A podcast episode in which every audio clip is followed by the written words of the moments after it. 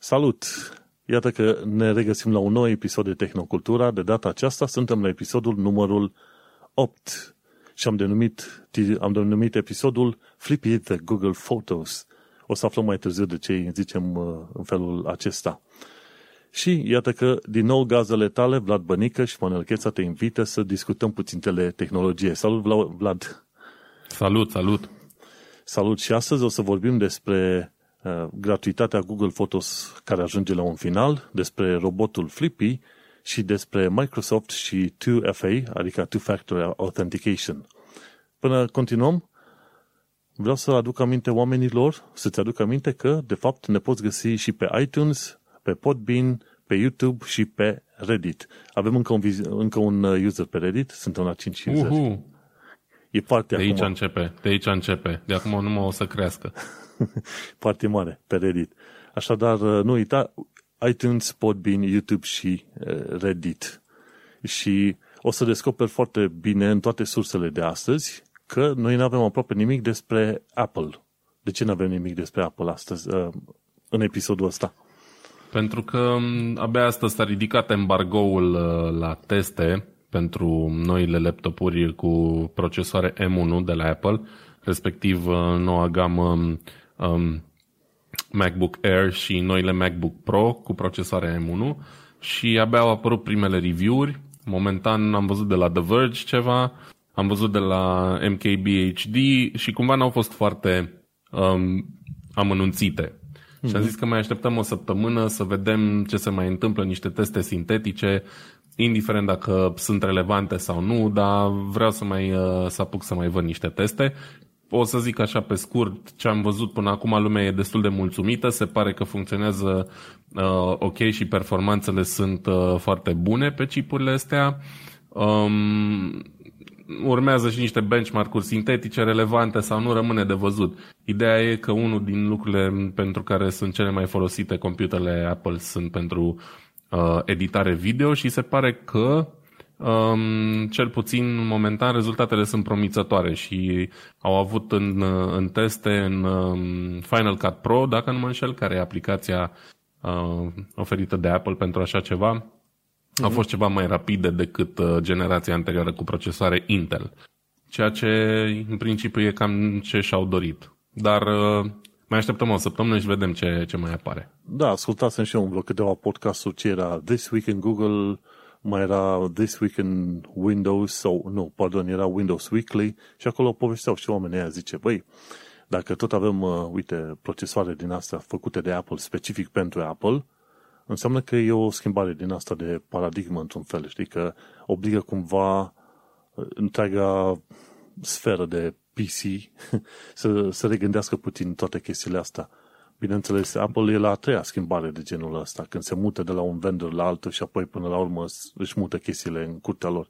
Și oricum au înțeles că ei de fapt folosesc procesoare ARM, care probabil exact. decât 10 ani de zile sunt deja utilizate unde? În iPad-uri și... Da, E o progresie a procesoarelor uh, din ultima generație de, de iPhone, astea lansate cu cât două, o lună, să zicem.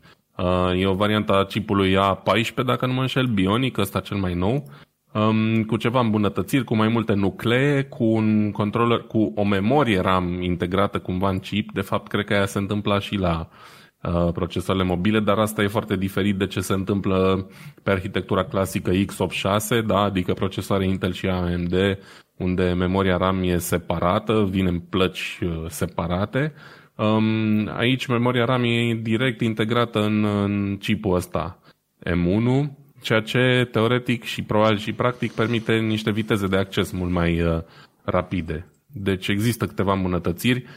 Evident, cea mai lăudată dintre ele e um, autonomia foarte mare a bateriei, care poate să ajungă până la 15 ore sau 18 ore la, la MacBook Pro, ceea ce e evident mult mai mult decât ai avea nevoie, dar pe de altă parte în principiu poate să te ajute să păstrezi bateria întreagă cât mai mult timp, știi? Că nu mai e nevoie să încarci zi de zi. Poate Era... poate să țină 3-4 zile. Știi cum e acolo? Ziceau, e un asterisk. Zicea că ajunge până la 20 de ore când urmărești videouri optimizate pentru Apple. Deci, da, ceea ce se va întâmpla rar, probabil. Da, exact. Sunt niște caveați, cum zic ăștia în engleză, sunt niște nota da. bene pe acolo mai jos și atunci trebuie să te uiți la, la tot ceea ce zic ei. Probabil dacă tai cu 20-30% din tot ce zic ei, totuși este până la urmă ceva mai, mai interesant. Da. MKBHD spunea că el a reușit în testele lui um, să, pe undeva pe la 13 ore și am impresia că și aia de la The Verge au zis ceva de genul la o utilizare mixtă, adică și video și alte tipuri de, de conținut. Normal că Deci eu, nu e rău deloc. Și am uh, din asta laptop de muncă, e de la Apple și bineînțeles câteodată se întâmplă să trebuiască să lucrezi în timp ce ești în plimbare sau te duci la o cofetărie pe undeva și vrei să ai măcar câteva ore de autonomie. Și 8 ore, uh-huh. dacă ai, tot înseamnă un lucru extraordinar de bun, știi? Absolut. Așa că nu. Aflăm pe săptămâna viitoare. Abia aștept să văd uh, care e chestia. Dacă da. de data asta Intel se vede forțat să regândească propria sa tehnologie de procesoare, de ce nu? Data viitoare când vor face procesoare, vor face procesoare mult mai bune pentru că la un moment dat Apple le-a dat peste bot.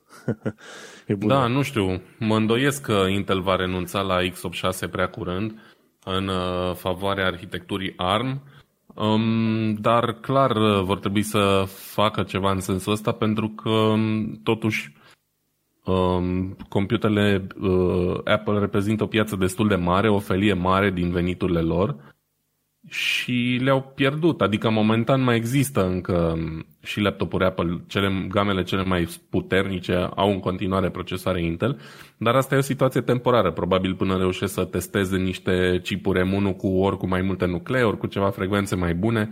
Adică, na, vorbim despre o primă generație care promite foarte mult și poate cele care ies anul viitor vor fi suficient de puternice încât să înlocuiască și gama superioară cu, cu procesoare mm-hmm. Intel. Și cum asta. în podcasturile alea pe care le mai urmăresc eu, la un moment dat se punea întrebarea asta, dacă nu cumva și Microsoftul se va pune să-și facă și control de la, și pe partea de hardware și pe software, cum au făcut ăștia de la Mac. Mă, mă îndoiesc da, că Microsoft va face vreodată cred. așa ceva, pentru că ei au OEM sau contracte cu tot felul de firme din astea mari care își fac propriile lor calculatoare și peste pun uh, sistemul Windows. Și mă, da, mă cam îndoiesc că Windows uh, s-ar, uh, s-ar lega la capul chestia asta, deși, într-un fel, într-un mod indirect, ei se ocupă de parte de hardware când e vorba de Xbox, nu? Da, și de Microsoft Surface, dar, um, după părerea mea, nu sunt, n-au o acoperire suficient de mare pe piață la momentul ăsta cât să merite uh-huh. și din ce știu eu despre că computerele Surface, nu că nu sunt bune, toată lumea le laudă și spune că sunt bune, doar că nu, nu își merită banii. Mm. Adică sunt chestii care costă 2000 de euro cu Windows, da, și pe Windows ai multe alternative mult mai ieftine, știi? Chiar dacă poate nu sunt la fel de frumoase sau mai știu eu ce, dar ai multe alternative și atunci nu prea merită banii aia. Mm-hmm. Nu mhm. cred că Microsoft uh, e aproape de, de o mișcare de genul ăsta. Cred că ei încearcă lucruri, în continuare vor să vadă dacă au o șansă pe piața hardware, dar, um, na, pentru Apple e mai ușor, că ei au exclusivitate, ei își fac singur hardware-ul, ei își fac singur sistemul de operare și au făcut asta mereu și doar încearcă pasul următor, știi? Pe când Microsoft uh, vor doar să-și extindă așa un pic orizonturile. Da, ei, până una alta, eu nu sunt mulțumit cu gaming computerul pe care l-am eu, cu Microsoft-ul, adică cu Windows-ul pe care l-am și la revedere, mergem liniștiți. Absolut, da. Bine, Fiecare la... trebuie să-și ia un computer uh, în principiu bazat pe nevoile sale și pe nu, pe nu știu, mofturi, da. tiparele da. de utilizare, da, nu neapărat pe mofturi sau că e la modă. Uh-huh. Da, adică computerul în primul rând e o unealtă ca să îți atingi anumite scopuri mai, sau așa ar trebui să fie. Evident că în ziua de azi contează foarte mult și moda. Exact. Până la modă, uite că tot discutam de Microsoft, cei de la ZDNet au scris de curând un articol foarte foarte bun pentru perioada asta în care existăm acum, mai ales cu atacuri cibernetice și ce vrei tu, și spunea că Microsoft cere utilizatorilor de uh, two-factor authentication să nu folosească SMS-uri sau apeluri vocale. Și că, în mod normal, dacă vrei să-ți uh, securizezi cumva contul online, orice fel de conturi online, trebuie să dai Enable Two-Factor Authentication. Și uh-huh. foarte mulți oameni nu fac asta. Ei doar au un user și parolă și cam asta e totul. Și ci că dacă îți dai enable la two-factor authentication, atunci reușesc să limitezi extraordinar de mult atacurile la contul, conturile tale online. Și mm-hmm. am, mi se pare că am two-factor authentication pentru aproape orice. Pentru tot ce mi-aduc aminte la ora asta, am pentru aproape orice. Și în funcție de sistemele pe care ți le oferă, inclusiv guvernul UK are sistem din asta two-factor authentication, prin care inclusiv uh, e mail sau, uh, cum se zice, SMS-uri sunt trimise, ca să verifice într-adevăr că tu ești userul uh, corect. Și Microsoft de curând a spus, mă, e bine că folosești two-factor authentication, dar e o problemă. E o problemă mare când folosești SMS-uri sau apeluri vocale.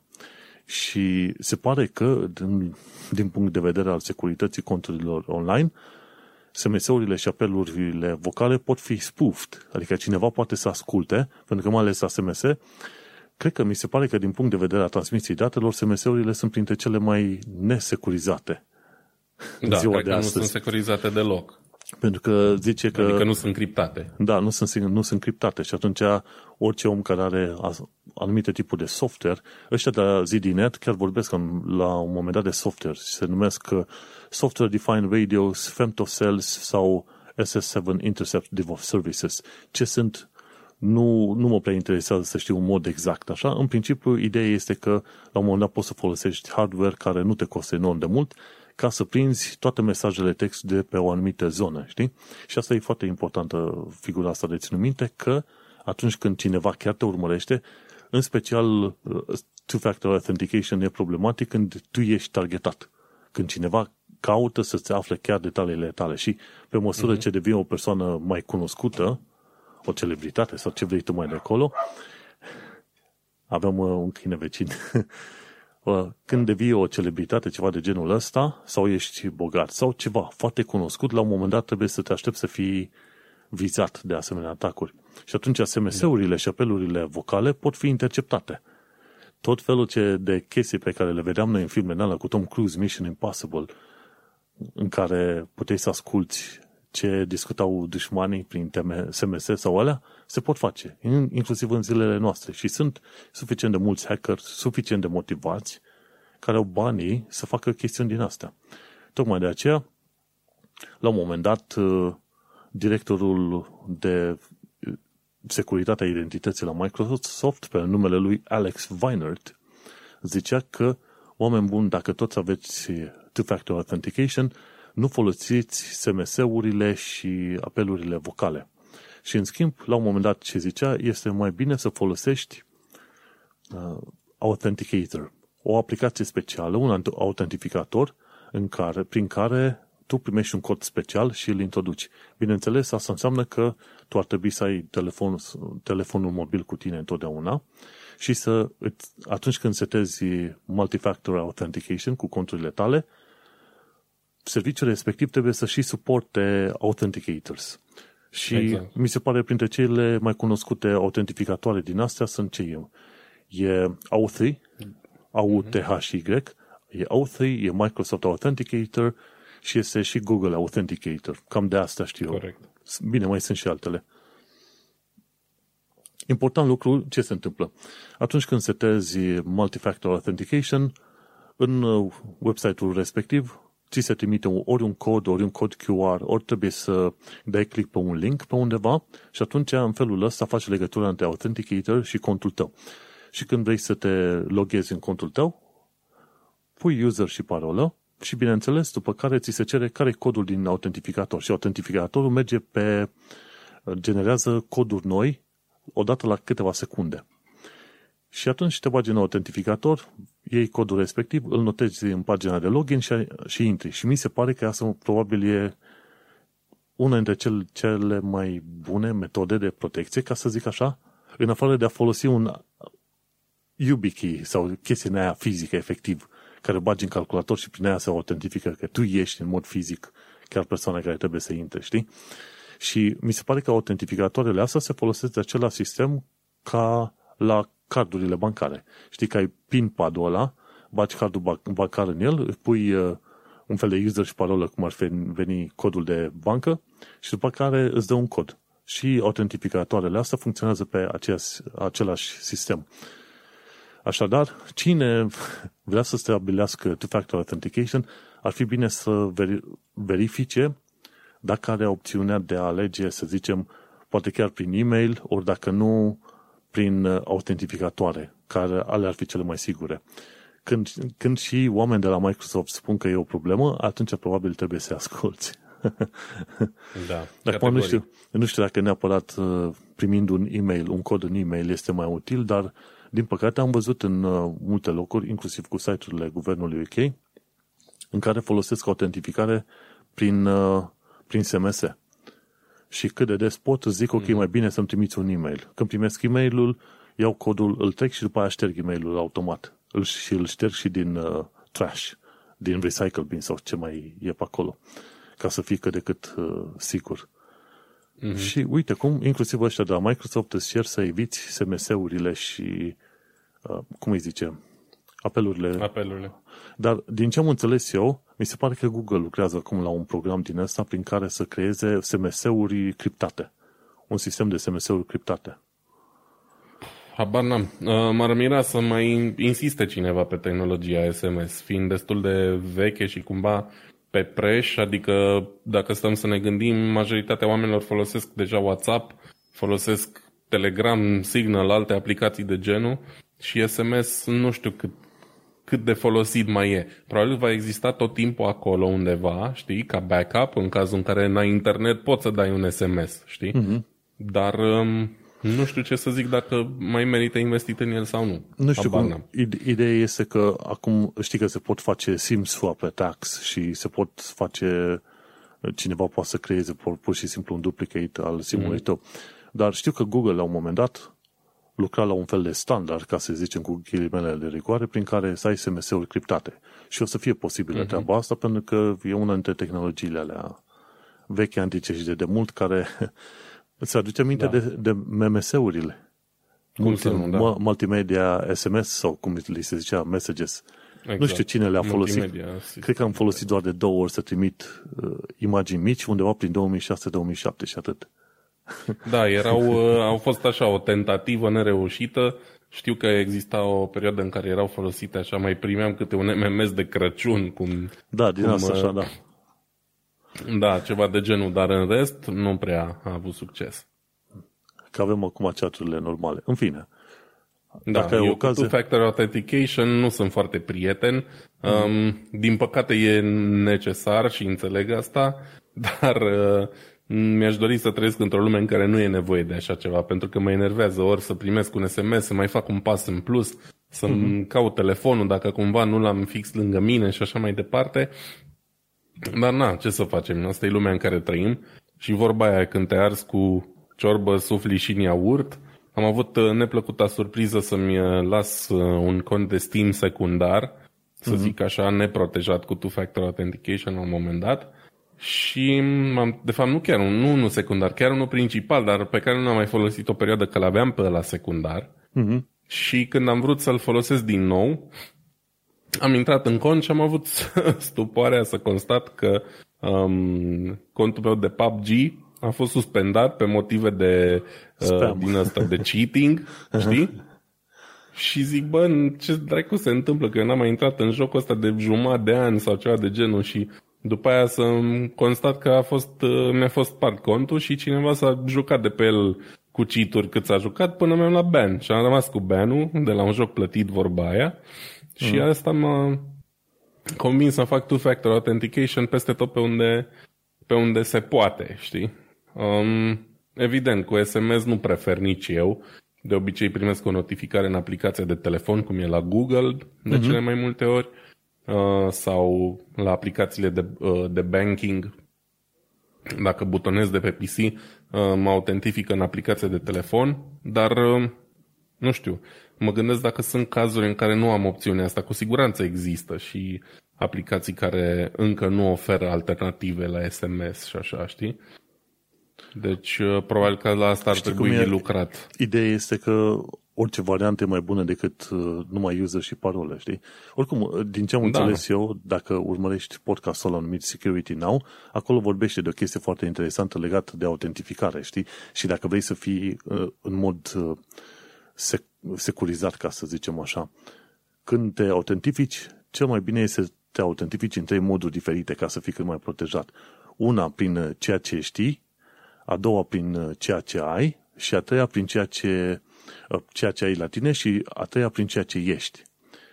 Și atunci ceea ce știi e user și parolă, ceea ce ai ar fi telefonul unde trebuie să confirmi că ești chiar tu și ceea ce ești probabil prin uh, amprentă digitală ori Face ID sau ceva. Atunci când mm-hmm. ai mhm. cam astea trei modele, atunci este puțin mai greu ca cineva să spargă contul. Mai greu, dar nu e imposibil. Da. Asta este toată figura. Da. Dar da, e păcat că trebuie. E păcat că trebuie, știi? Și înțeleg când la aplicațiile de la muncă nici nu se pune problema, toate sunt securizate și așa, dar e nasol când în viața de zi nu mai zi. poți avea încredere în nimic, da, și trebuie totul super securizat.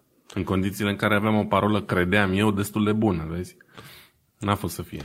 Și dacă tot suntem la punctul ăsta de parole, ca să nu ne întindem prea, prea tare, din ce am înțeles eu, cele mai bune parole sunt alea care sunt mai lungi, să zicem 10-15 caractere, dar e bine să ai uh-huh. și ampersand și caractere ciudățele, dar, guess what? Dacă parola ta începe cu număr, este mai puțin probabil să fie spartă. Dacă ai câteva numere și după aia o serie amestecată de cifre, litere și semne de toate felurile, o să fie, ar fi mai greu de spart decât o parolă major, să, ar fi mai greu de spart când e vorba de brute force attacks sau de dictionary attacks, atacuri uh-huh. în care deja se știu anumite parole sau începuturi de parole și atunci mai bine îți începe, ok, câteva cifre pe acolo, după aia un cuvânt, după aia niște semne din alea cedățele și după aia mai departe. Și se spune de cele mai multe ori parolă, când de fapt ar trebui să spună passphrase, o frază de conectare sau o frază stil parole, știi? Aia ar fi toată ideea. La un moment dat să nu se mai numească parolă, ci să zică passphrase. Și atunci probabil mama are mere. Și 70 de semne ciudate. Da. În fine, cam, da. cam așa, așa vreau să zic. Da. Și eu am aflat chiar de curând la un curs pe care îl fac acum, am răspuns foarte încrezător în mine. Era erau date două exemple. Unul era o parolă de, să zicem, 8 caractere, dar erau toate caracterele alandala, erau semne de punctuație, cifre, litere, tot. Și lângă ea era, cum ai zis tu, Ana are mere, știi, în cuvinte. Mhm. Dar era cu 3 sau 4 caractere mai lung și eram foarte încrezător în mine și am zis, bă, n-are cum, ăla mai complicat, știi, cu simboluri mai dubioase, ăla e mai sigur. Și mi s-a zis nu, de fapt, mai important decât ce fel de caractere ai în parolă este ca parola să fie cât mai lungă și evident ideal e să amesteci uh, tot felul de, de simboluri acolo. Uh-huh. Deci, top tip, dacă vă e mai ușor să memorați uh, două versuri din, uh, dintr-o poezie, mai degrabă puneți două versuri dintr-o poezie ca parolă decât opt simboluri ciudate. Mulțumim. O să urmăm sfatul da. ăsta. Să sperăm că funcționează, nu știu. A, apropo, eu nu fac parolele atât de lungi pentru că mă enervează foarte mult când trebuie să le bag în aplicații de genul Smart TV cu telecomanda televizorului sau de pe gamepad-ul de, de um, PlayStation și așa mă enervează și atunci prefer să le păstrez așa relativ scurtuțe. Am văzut, da. Uh, avem proprietar aici unde stă cu telecomanda și atunci când trebuie să facă o căutare pune 1, 2, 3 ca să ajungă la litera N, după aia încă 1, 2, 3 pe următorul buton și așa mai departe ca să ajungă unde trebuie. Da, e un pic și frustrant. de înțeles. Da, știu. Hai să lăsăm parolele în pace. da, hai, hai să le lăsăm. Mergem la mașini puțin tel. Da, uh, mergem un pic la mașini. Subiectul pe care l-am uh, ales astăzi, sau de fapt care m-a um, ales el pe mine, o să fie așa o combinație de două subiecte. Um, și anume, unul la mână Ford a anunțat în, în premieră săptămâna asta e-Transit. Um, mm. Pentru cine nu știe, Ford Transit este cea mai vândută mașină utilitară de gen dubă din lume, dacă nu mă înșel. Și uite că a venit și momentul ca Ford să ofere varianta e-Transit, evident varianta 100% electrică, um, care va ieși pe piață undeva în, la începutul 2022, dacă nu mă înșel. Um, o să vorbesc foarte pe scurt despre asta, fiindcă nu ăsta e subiectul principal. Um, mașina va oferi o autonomie undeva la 200 de, kilo, de mile, adică 320 de kilometri, și promite și încărcare destul de rapidă, făcând-o um, suficient de bună pentru turele zilnice de curierat sau de mai știu eu ce servicii care folosesc uh, uh, vehicule de genul ăsta. Și um, ce a mai venit împreună cu știrea asta um, este faptul că Ford lucrează și ei la un sistem de over-the-air updates, uh, adică mm. update-uri wireless, să le zicem, da? update-uri prin internet. Um, și m-am gândit să vorbesc un pic așa despre, despre chestia asta. Um, over-the-air updates primim de când lumea și pământul, să zic așa. Uh, softurile noastre de la telefon, de la, telefon, de la televizor, mai știu eu ce, multe device-uri se, se actualizează prin over-the-air updates, adică uh, fie, nu știu... Wi-Fi-uri, cel, pur și simplu da, Wi-Fi. fie proprietarul rețelei de telefonie sau producătorul uh, device-ului respectiv um, lansează un update nou și ți-l injectează între ghilimele, adică îți forțează device-urile tale care folosesc uh, respectiva platformă să se actualizeze. Um, nimic nou aici, nimic foarte deosebit sau foarte complicat, um, dar uite că chestia asta ajunge și în lumea automobilelor și de fapt nu ajunge acum. A ajuns de ceva vreme, Tesla sunt primii care au făcut chestia asta pentru că ei au avut de la început abordarea asta de, de tip computer și acum din ce în ce mai mulți producători uh, urmează să facă chestia asta. Și Ford e unul dintre ei. Eu mai știu și de ăștia din Germania, cel puțin de BMW, uh, de Mercedes și de Porsche, bineînțeles, unde lucrez și eu și pentru care am, uh, am chiar testat niște funcționalități over the air legate de siguranța acestor, uh, acestor update-uri.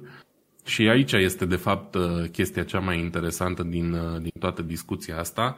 Um, cât de important este în domeniul automotive ca update-urile astea să fie sigure, știi? Că tot vorbeam de intercepția SMS-urilor. Știi, da, um, acum eu am, o, eu am o întrebare. Din ce știu eu, se discuta de chestia asta din urmă cu vreo 3 ani de zile, când Tesla făcea tot felul de uh-huh. modificări, te trezeai dimineața, opa, am instant speed or power, tot felul de chestiuni din asta ce de Exact. Și mi se pare că de câteva ani de zile, mai ales în ceea ce privește Tesla, oamenii au început să se refere la Tesla nu neapărat ca la mașină, ci ca la un calculator cu roți. Da, ceva de genul. Cam așa au devenit um, toate mașinile astea.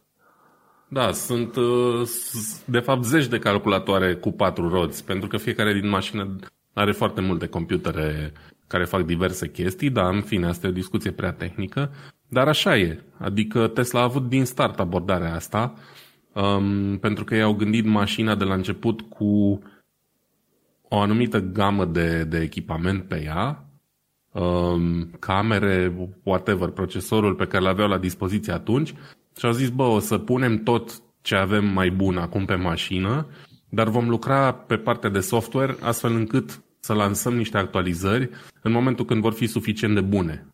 Nu vrem mm-hmm. să mhm. implementăm din prima toate sistemele pentru că unele dintre ele încă sunt în lucru sau nu avem 100% încredere în ele, dar le vom actualiza pe parcurs. Da? Și nu va fi nevoie să veniți cu mașinile în service um, sau să faceți chestii ieșite din comun, ci vă vom trimite noi update-urile exact ca pe sistemul, nu știu, Windows Updates, Apple Updates, ce vrei tu. Și asta s-a întâmplat cu, cu Tesla cam de la început. Mm, ceilalți producători, făcând mașini mai tradiționale, um, n-au avut nevoie de chestia asta până de curând, știi? Adică da. cumpărai o mașină și cam mai era. Din momentul în care ai cumpărat-o până scăpai de ea, asta era mașina. Eventual, dacă primeai vreun update, era ca să rezolve ceva probleme neașteptate și atunci de obicei te duceai cu ea la service. Știi cum e, dar acum te uiți la mașinile astea electrice și nu numai, tot ce înseamnă, te duci puțin și pe sfera de IoT, IoT și cumva mașinile astea electrice devin un fel de appliances care pot să da, primească exact. un firmware update. Cum e printerul meu care în tot țipă de un timp am un update, îl instalez, am un și o refuz, tot o refuz, dacă da. idee, știi, la mașină nu, nu a pus să refuz, dar un fel de appliance, un fel de IoT, în, în sensul mai larg, ca să zici așa, în care ai update-uri și trebuie să le bagi pe acolo. Dar, exact. oricum, tehnica asta de la Tesla și nu numai, orice firmă care implementează OTA over the air, e, E o idee mult mai bună, pentru că poți, îți permiți să testezi niște chestiuni în biroul tău, în garajul tău, cum e self-driving sau lane assist ori parcare de una singură și după ce te-ai hotărât că merg toate lucrurile bine, atunci trimiți un update. Exact. Um, partea mișto la, când, când faci chestia asta la mașini e că împuși mai mulți iepuri deodată. Adică odată poți să faci update-uri pentru funcționalități ale mașinii. De exemplu, îmi cumpăr o mașină care are X opțiuni, dar nu are cameră de marșarier. Dar mașina are o cameră în spate deja, știi? Uh-huh. Și peste trei luni de zile mă, mă hotărăsc, bă, uite, uh, nu prea reușesc să parchez, că nu văd suficient de bine în spate și parcă ar fi totuși bună camera aia de marșarier. Tot ce trebuie să faci atunci e să dai un telefon la dealer și să zici, bă, m-am răzgândit, aș vrea cameră de marșarier. Dealerul zice, nicio problemă, te costă X bani, ai plătit, a apăsat două butoane și în 5 minute ai camera de marșarier activată. Asta ar fi una dintre lucruri, uh-huh. știi? Evident, um, cealaltă parte este remedierea unor defecte, adică, nu știu, un bug. De la cea mai mică eroare îți creșuiește uh, Apple CarPlay dintr-un motiv sau altul. Sau chestii mai serioase, probleme cu uh, frânele, cu direcția, cu mai știu eu ce. Da? Toate astea se pot remedia mult mai simplu prin, prin update-uri de genul ăsta și fără să fie nevoie să duci uh, mașina la garaj. Um, motivul pentru care chestia asta e cumva mai greu de implementat decât în alte domenii, de gen la televizoare sau la computere, uh-huh. ține de siguranță. Pentru că e foarte important să fie unhackable lucrurile astea. Gândește-te că cineva îți poate hackui mașina fără să o mai duci la service, da? Ți-o poate, îți poate face chestia asta prin Wi-Fi și îți poate face rău, îți poate um, influența sistemul de frânare sau poate să-ți facă mașina să accelereze indiferent pe ce pedal apeși sau mai uh-huh. știu eu ce, știi? Și atunci um, over-the-air updates ăsta pe cât de bună e ca idee pentru domeniul auto, um, aduce niște probleme noi, știi? Aduce niște probleme noi și eu am uh, fost suficient de norocos să lucrez așa un pic la, la teste de genul ăsta de, de penetrare sau cum vrei să-i zici, uh-huh. prin care mm, să ne asigurăm că, că chestiile astea nu se, pot, uh, nu se pot face, știi? Și am și o poveste amuzantă aici. Uh-huh. Um, primele modele cu over-the-air updates care au ajuns în China, de la Porsche, acum nici nu contează 2-3 ani. Um, unul dintre ele, probabil că n-a fost unul, au fost doar mai multe, dar știu eu o poveste de o mașină care a ajuns înapoi în service cu probleme um, electronice la probabil nici 6 luni de zile după ce a fost vândută. Și a dus uh-huh. omul înapoi în service și a zis, domnule, nu știu, nu mai merge, nu știu ce funcție, am niște erori în bord și nu mai merge mașina cum trebuie. Și oamenii ăștia când s-au uh, uitat în istoricul mașinii, pentru că absolut tot ce faci la mașină e înregistrat, e logat și așa mai departe, um, și-au dat seama că au, s-a încercat uh, hăcuirea sistemului ăstuia uh-huh. ca, să, ca omul să-și activeze niște funcții care erau undeva ascunse în mașină, dar pe care el nu le-a comandat pe mod respectiv. Și în încercarea asta a dat peste cap mașina atât de rău încât n-a mai funcționat normal și a fost nevoie să se ducă cu ea la service. Și bineînțeles cei de la service au zis, domne, aici e o problemă că cineva a încercat să uh, intervină în sistemele astea unde nu e permis și de aia s-a întâmplat. Ce ați făcut la mașină? Și omul refuza efectiv să, să recunoască că, că a făcut ceva mașinii și nu i-a mai făcut-o în garanție. A zis, uh-huh. problema asta e făcută de dumneavoastră, nu se mai poate repara în garanție, vă costă X bani și probabil că a fost foarte, foarte scump. Știi?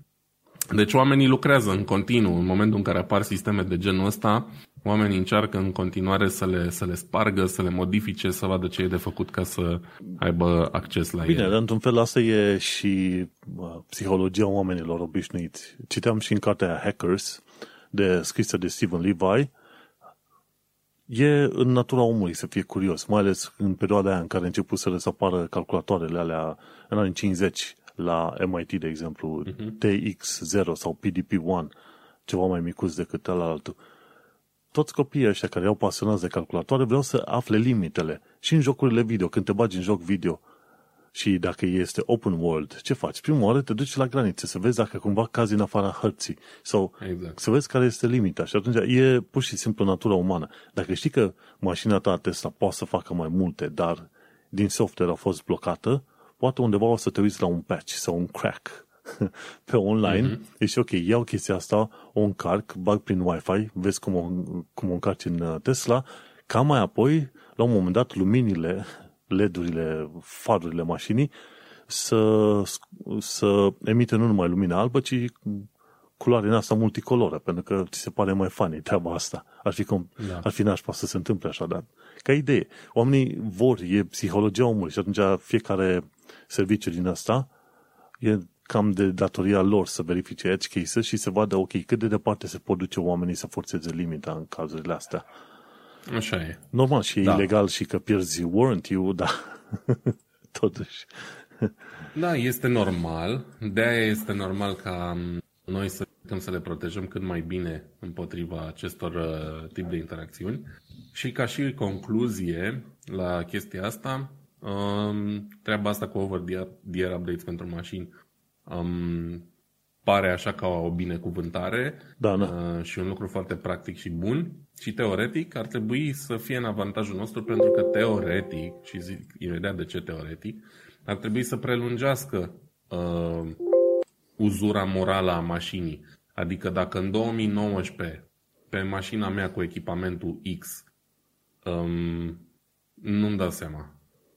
Vine mai aproape de microfon. A, nu, nu mă aud suficient de tare, zi, zi că nu-mi dau seama. Eu okay. nu mă aud pe mine, de aia. Așa, da. Așa. Dacă în 2019 pe mașina mea cu echipamentul uh, cu tare, cu procesorul ăsta, da, M1, whatever, și cu ecranul cu tare există niște funcții, uh-huh. poate peste 5 ani, pe același sistem, pe aceeași mașină, vor exista funcții noi, ca la Tesla, da? Un pilot automat mai bun sau poate facem cumva mașina să consume mai puțin din software și atunci, teoretic, mașina mea m-ar putea ține mai mult și să fie actuală mai multă vreme. Pe de altă parte, știm deja din, uh, din domeniul telefonelor mobile că de obicei chestia asta nu se întâmplă și cam după 2 ani de zile nu mai primești update-uri și dacă ai noroc mai primești câteva chestii de securitate și cam atât, știi? Mi-e deci ceea ce nu... teoretic... Da, mi-e teamă să nu implementeze da. faze din asta și la mașini. Zic, ok, 5 exact. ani de zile warranty. Și gândește-te că mașina este o investiție enorm de mare. Să zic că după 5 sau 10 ani de zile să te oblige să o vinzi, nu, nu este un match fine. Ar fi bine 10 ani, dar în general după 4-5 ani o cam, o cam vinzi, știi?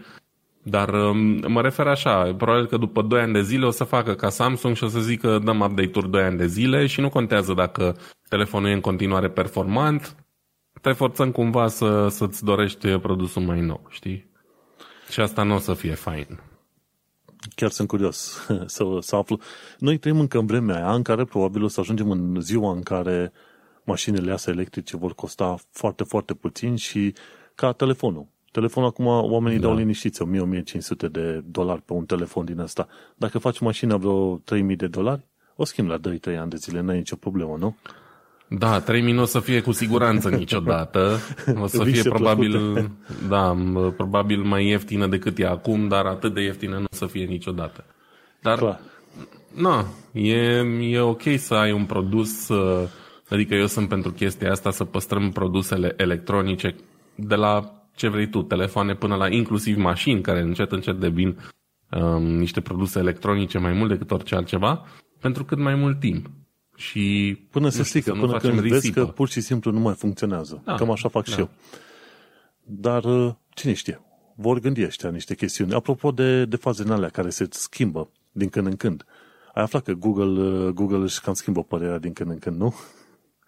Și ah, ăștia de la Fast Company au scris acum de curând o, un articol în care povestea puțin despre Google Photos și cum nu o să mai fie atât de gratuit pe, când, pe cum era înainte. Și atunci te pomenești că dacă oamenii nu sunt atenți, la un moment dat o să înceapă să plătească bani. Păi, Inițial... Uh, sunt convins că nu au cum să-ți ia bani fără să te anunțe în, la început, adică fără să, să plătești anunțe, niște, da. să, da, să semnezi niște chestii, să dai agree niște chestii. Și unde? Prin 2015 au deschis ăștia Google Photos și era ideea o să ai gratuit pozele ad infinitum cât vrei tu, dacă ne lași să le comprimăm noi în stilul nostru high quality ce vrei tu. Și uite de că pe 1 iunie 2021 Google deja va tăia toate, bene- toate beneficiile astea în stilul ăsta și va trebui să plătești dacă depășești limitele tale de 15 giga care ți-au fost uh, acordat, acordate. Uh-huh. Și ideea e că nu costă mult. Uite, dacă stai să te uiți, te costă 2 dolari pe lună pentru 100 de giga. Dacă insisti să ai atât de multe poze în uh, Google, într-adevăr, da, 2 dolari pe lună parcă nu pare mult, mai ales dacă, dacă tu ești în Germania. Eu sunt în UK, în total ar fi 25 de dolari pe an, pentru mine ar însemna vreo 15 lire pe an, 100 de giga este pomană curată. 3 beri în da. centrul Londrei, nici atâta, două beri și un pic. Știi? Dar uh, da. uite-te că s-au, s-au schimbat puțin și ideea este că cu Google am o mică problemă. Ei sunt foarte simpatici că îți oferă o mulțime de servicii cum e Google Maps, Gmail, ce vrei tu, dar uh, nu sunt statonici în ideea că un serviciu care a fost promis ca fiind forever and never gratuit sau într-o anumită stare, el schimbă la un moment dat. Când uh, da, din păcate convin... nu se întâmplă doar cu, cu Google așa. Cred că sunt și mm-hmm. alte companii care fac asta ca să nu dăm vina doar pe Google, dar evident Google este mm-hmm. într-o poziție deosebită de putere, de forță, prin care poate să facă cam ce vrea la momentul ăsta. Da, și, și își permit să facă pentru că nu. Ei sunt Google.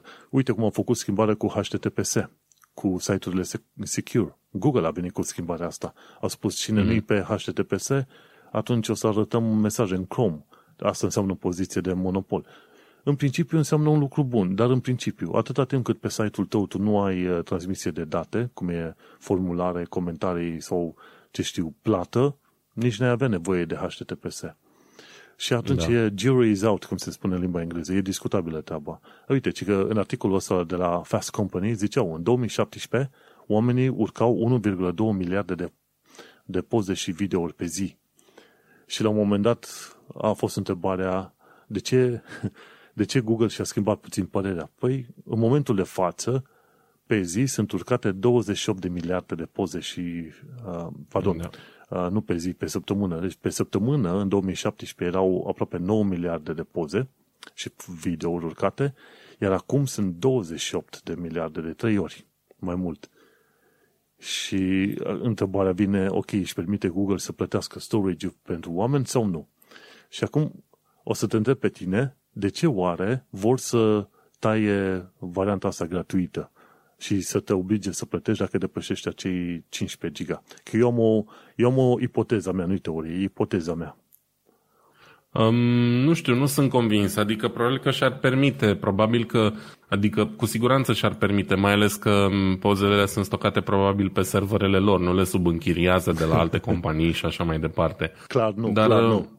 Dar cu siguranță vor să descurajeze uh, oamenii să încarce poze inutile, știi? Cred că e foarte ușor să te folosești de un serviciu de genul ăsta și să încarci toate mizerile de poze și să aduni 15 giga de meme și de prostii de genul și de fapt să nu ai nevoie decât de 5. Uh-huh. Mhm. Și atunci ei cumva, mă gândesc că e o metodă de a face curățenie printre pozele nedorite cu adevărat de pe serviciul lor. Și așa vreau eu să văd chestia asta, așa într-o notă pozitivă, să zic. Eu mă gândesc că și asta este, sau poate chiar ăsta ar fi motivul principal. Un mod prin care tu îți selectezi clienții este prin exact. preț. Și Așa atunci, e, da. dacă, Asta vreau să zic. dacă tu vrei să lucrezi ca freelancer undeva și zici că prețul tău pe oră e minim 35 de dolari, te vei asigura că voi lucra numai cu oamenii care sunt gata să plătească prețul corect. Nu 5 exact, dolari da. pe oră de muncă, ci 35. Și de obicei, oamenii care sunt gata să plătească un ban în plus pentru un serviciu, sunt și oameni cu care te poți înțelege când îi spui, băi, requirement-ul tău este puțin aiurea. Cu aia care sunt ieftini, nu te poți înțelege nici când vine sfârșitul lumii. Deci, așa, a, așa că mă gândesc că și asta e o... Asta sau chiar ăsta e un motiv principal pentru toate. Ocupă spațiu iurea. Acum, într-o notă personală, eu pot să zic că eu n-aș folosi sau nu voi mai folosi nici gratis serviciul de stocare poze de la Google, cu atât mai puțin să dau bani pe ei, pentru că este execrabil. Adică am avut o perioadă în care aveam backup făcut la toate pozele. Uh-huh. Era incredibil de greu să dau scroll prin ele și nu sunt, n-aveam 15 giga de poze, poate aveam 2 sau 3, știi? și poze destul de ok, adică la care țineam, că de-aia le-am pus acolo. Cred că dădeam de două ori scroll, vedeam maxim 30 de poze, 40 și după aia se bloca. Nu mai făcea față să le, să le încarce în cache. Unul la mână Așa. și doi la mână. În momentul în care am vrut să le descarc, cred că a, a durat minim jumătate de oră să-mi fac arhiva, că probabil că le-a comprimat și ca să le decomprime și bla bla bla. Și cred că a durat minim jumătate de oră. Am stat acolo și m-am uitat la calculator cum, cum măcina la arhiva aia și mi s-a părut îngrozitor. Deci am zis că nu se poate să stai atât pentru atâta lucru, știi? Vrei ceva mai rău decât Google renunțat. Photos? Am, am iCloud acum, plătesc un, tot așa un euro pe lună sau ceva de genul pentru 50 de giga și le-am stocat în iCloud. Dacă tot am trecut pe ecosistemul Apple cu telefon, tabletă și așa, am, am, am zis să-l încerc și pe ăla. Și momentan sunt mulțumit. Poate și faptul că e integrat cu toate device-urile îl face mai, mai user-friendly. Eu știu. Mai rău decât uh, Google Photos am văzut că este Microsoft OneDrive la poze. A, am încercat și OneDrive, cred că două săptămâni și am renunțat, nu mi-a plăcut deloc. În general, nu știu, nu Într-un sunt fel, Google Photos, cloud storage în, de genul. Într-un fel, pentru mine, Google Photos și că am făcut treaba, nu pot să zic nu. Dar eu mă gândesc că este un alt motiv pentru care Google Photos va, va este și un alt motiv, nu singur, bineînțeles, pentru care va impune costuri peste 15 giga. Sunt prea mulți oameni care îl folosesc. Și asta ce înseamnă? Chiar dacă ah. e legile statisticii ce vrei tu, o parte din oamenii ăștia tot vor ajunge să plătească. Da, nu toți, dar o parte din oamenii ăștia vor ajunge să plătească. Iar ăștia de la Fast Company s-au prins de figura asta și chiar spre final zic la un moment dat că uh, este posibil ca până la 7% din vizitatori vor să treacă peste limit, să, să treacă de acea limită și este, dacă ăia 7% care vor trece peste limită, chiar dacă știu că vor trebui să plătească, ei, dacă ei încep să plătească 2 dolari pe lună, asta înseamnă că Google ar mai putea câștiga aproape 2 miliarde de dolari pe an de la acei 7% da. din oameni. Și cam asta înseamnă când, când tu oferi un serviciu gratuit, îi prins pe foarte mulți oameni în curtea ta, după care zici, ok, acum v-am prins în curte, începe să plătiți. Și o parte vor plăti. Și aia, partea aia vor însemna probabil, dar fiindcă serviciul ăsta este, este atât de mare, partea aia va însemna miliarde și miliarde de dolari. Da, și, și aș vrea să posibil. cred că ei, din larghețea inimii lor, curăță conturile și imaginile care nu și-au rostul, dar mă gândesc că este vorba și de bani pe acolo. Categoric. Nu, nu sunt naiv să, să cred că nu-și doresc să facă niște bani, știi? Dar cumva trebuie să vedem ambele, ambele da, fețe. Da, mai, că asta multe. e partea faină din discuția noastră. Vedem mm-hmm. ambele fațete ale problemei.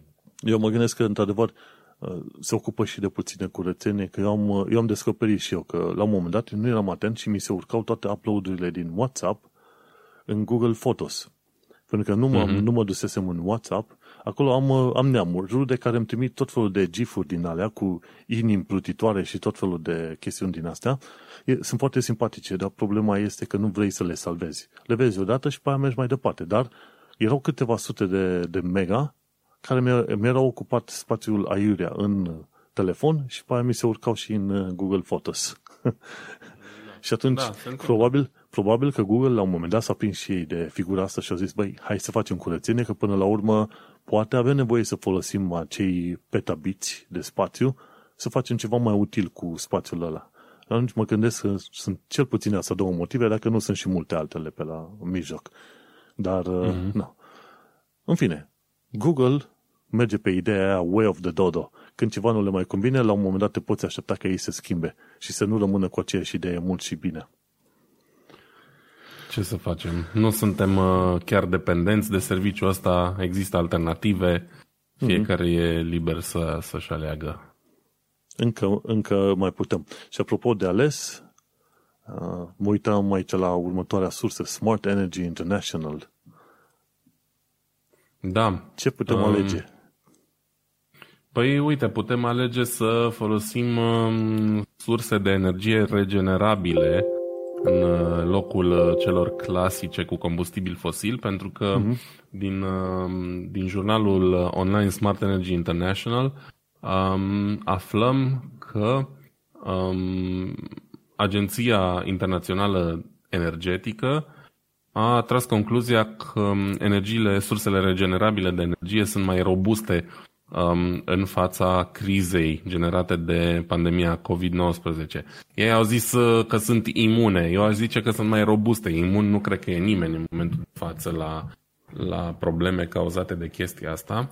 Uh-huh. Și na, ideea de bază e că față de, nu știu, tehnologiile pe bază de combustibil fosil, uh, tehnologiile bazate pe energii regenerabile au fost mai rezistente în fața pandemiei, au funcționat mai bine și au adus în continuare venituri. Și am stat așa un pic să mă gândesc um, de ce ar fi putut să fie chestia asta și am tras concluzia, eu pentru mine, că probabil cea mai importantă chestie în, în treaba asta e faptul că energia regenerabilă e acolo unde e. Mm-hmm. Știi ce zic?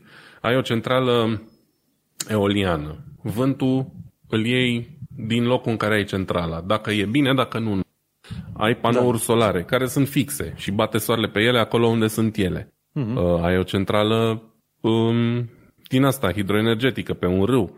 Da? Nu trebuie să mici nimic. Pe când dacă ai o centrală pe cărbune sau una pe gaz sau una pe, uh, nu știu, pe petrol, da? Trebuie să aduci combustibilul la centrală cumva. Uh-huh. Știi? Uh, de obicei, centralele astea nu sunt fix acolo unde se exploatează cărbunele sau fix acolo unde se exploatează gazul. Sunt la mii de kilometri distanță pentru că cumva asta era frumusețea, știi, combustibilului de genul ăsta. Puteai să o faci oriunde și să duci combustibilul acolo.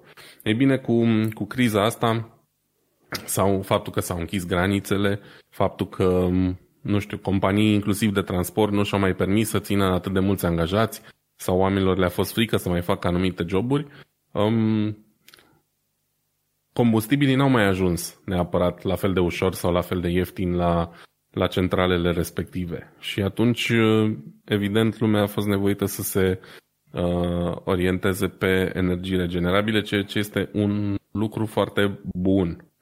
Um, știi, în momentul în care găsești soluții de genul ăsta și în momentul în care vezi că funcționează chiar și forțat de o pandemie, uh, ai tendința să crezi și mai tare în ele și să investești mai mult și asta nu poate să fie decât un lucru bun. Dacă oamenii ăștia zic, bă, uite, a fost stabilă și a fost bună energia asta obținută din vânt sau din surse solare și a fost și mai ieftină, poate ar trebui să investim mai mult în ea la anul. Și atunci poate încet încet începe bulgărele astea să crească și um, se vor grăbi mai mulți, uh, nu știu, consumatori să renunțe la, la sursele clasice poluante. Nu știu dacă știi de... Era vorba de un oraș sau de fapt o comună cu mai multe sate din Australia, din Austria, doamne, Australia. Din Austria uh-huh. erau uh, complet uh, dezlipiți de rețelele energetice din jur, erau conectați la rețeaua electrică, dar doar ca să bage curent electric în rețeaua națională. Și uh-huh. oamenii foloseau biofuels, în special biofuels, ca să pur și simplu luau materie biologică și obțineau gaz natural de acolo și făceau niște prelucrări și în felul ăsta aveau și căldură pentru că centrala electrică normal genera și căldură și căldura era trimisă pe la toate. Și era un sistem mm-hmm. foarte interesant. Acum nu mai știu exact ce site din Australia, dar dacă m-aș pune, ne-am pune, am căutat prin Google, găsim pe undeva. Australia. Uh, Austria, Austria sau Australia? Austria, Austria da. Austria, Austria sunt Scuze. destul de bine înfipți în uh, treaba asta cu combustibili alternativi.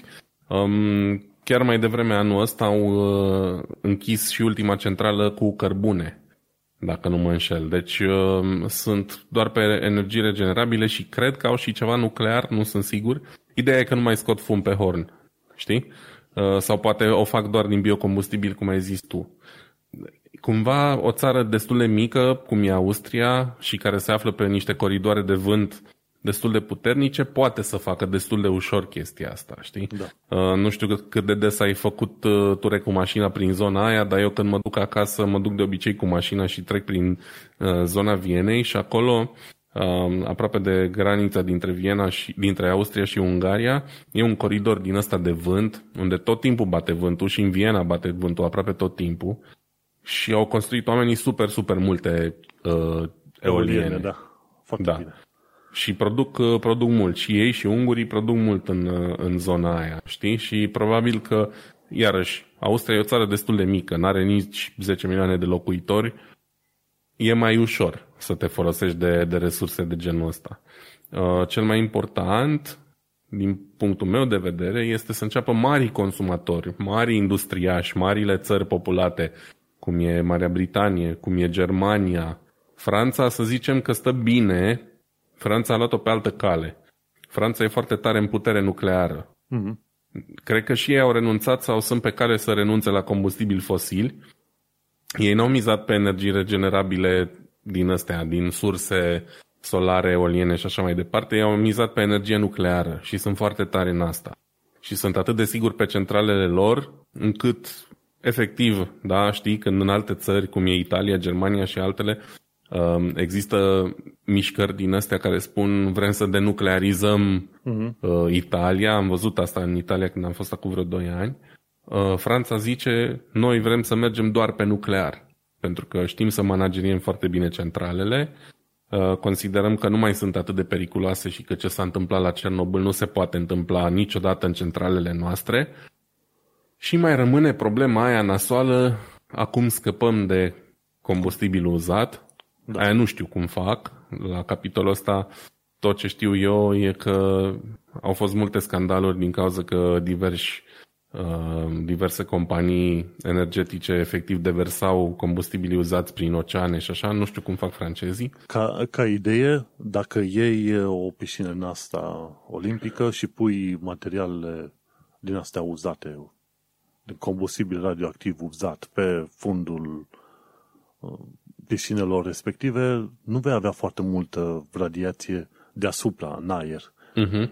Și atunci tot ce ai, unul, unul dintre lucrurile pe care îl pot face oamenii, într-adevăr, să creeze niște tancuri, de, tancuri niște recipiente de astea enorme în care e apă și atunci se bage uh, combustibilul da. este în apa respectivă, ori, într-adevăr, o altă metodă ar fi, într-adevăr, să ții pe fundul uh, pe fundul oceanului undeva, dar tot în recipiente închise.